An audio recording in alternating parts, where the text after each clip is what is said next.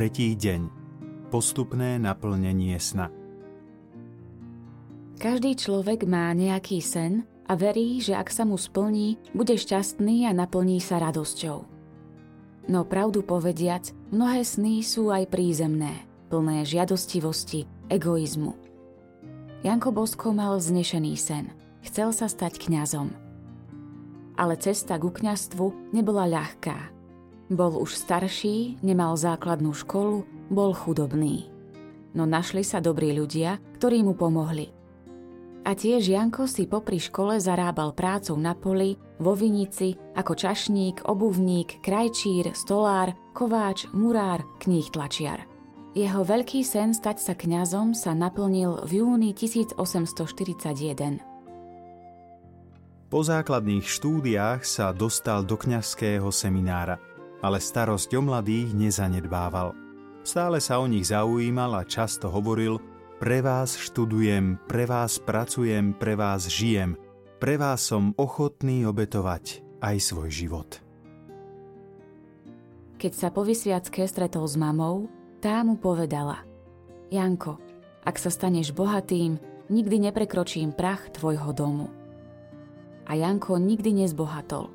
Vždy patril chudobným ľuďom a tí cítili, že je ich kňazom. Z ľudu vyšiel a ľudu patril. Ako životný program si zvolil nasledovať Ježiša, dobrého pastiera. Jeho heslom sa stal výrok Daj mi duše, ostatné si vezmi. Je v tom mystika, ktorá vníma krásu duše i ponúka askézy. Ostatné si vezmi. Nebeský oče, aj ty máš sny aký krásny sa môžeme stať. Snívaš, že prídeme k tebe do neba a budeme spolu prebývať po celú väčnosť. Tvoj sen sa volá Božia vôľa. Prosíme ťa, daj, aby sme naše sny podriadili Tvojím a prebuď v našich mladých chuť pracovať a tu aj na sebe. Nech rozvinú svoje dary, ktoré im pomôžu naplniť ich dobré sny. Aspoň raz sa spýtajme pána, aká je jeho vôľa pre náš život a niečo preto urobme.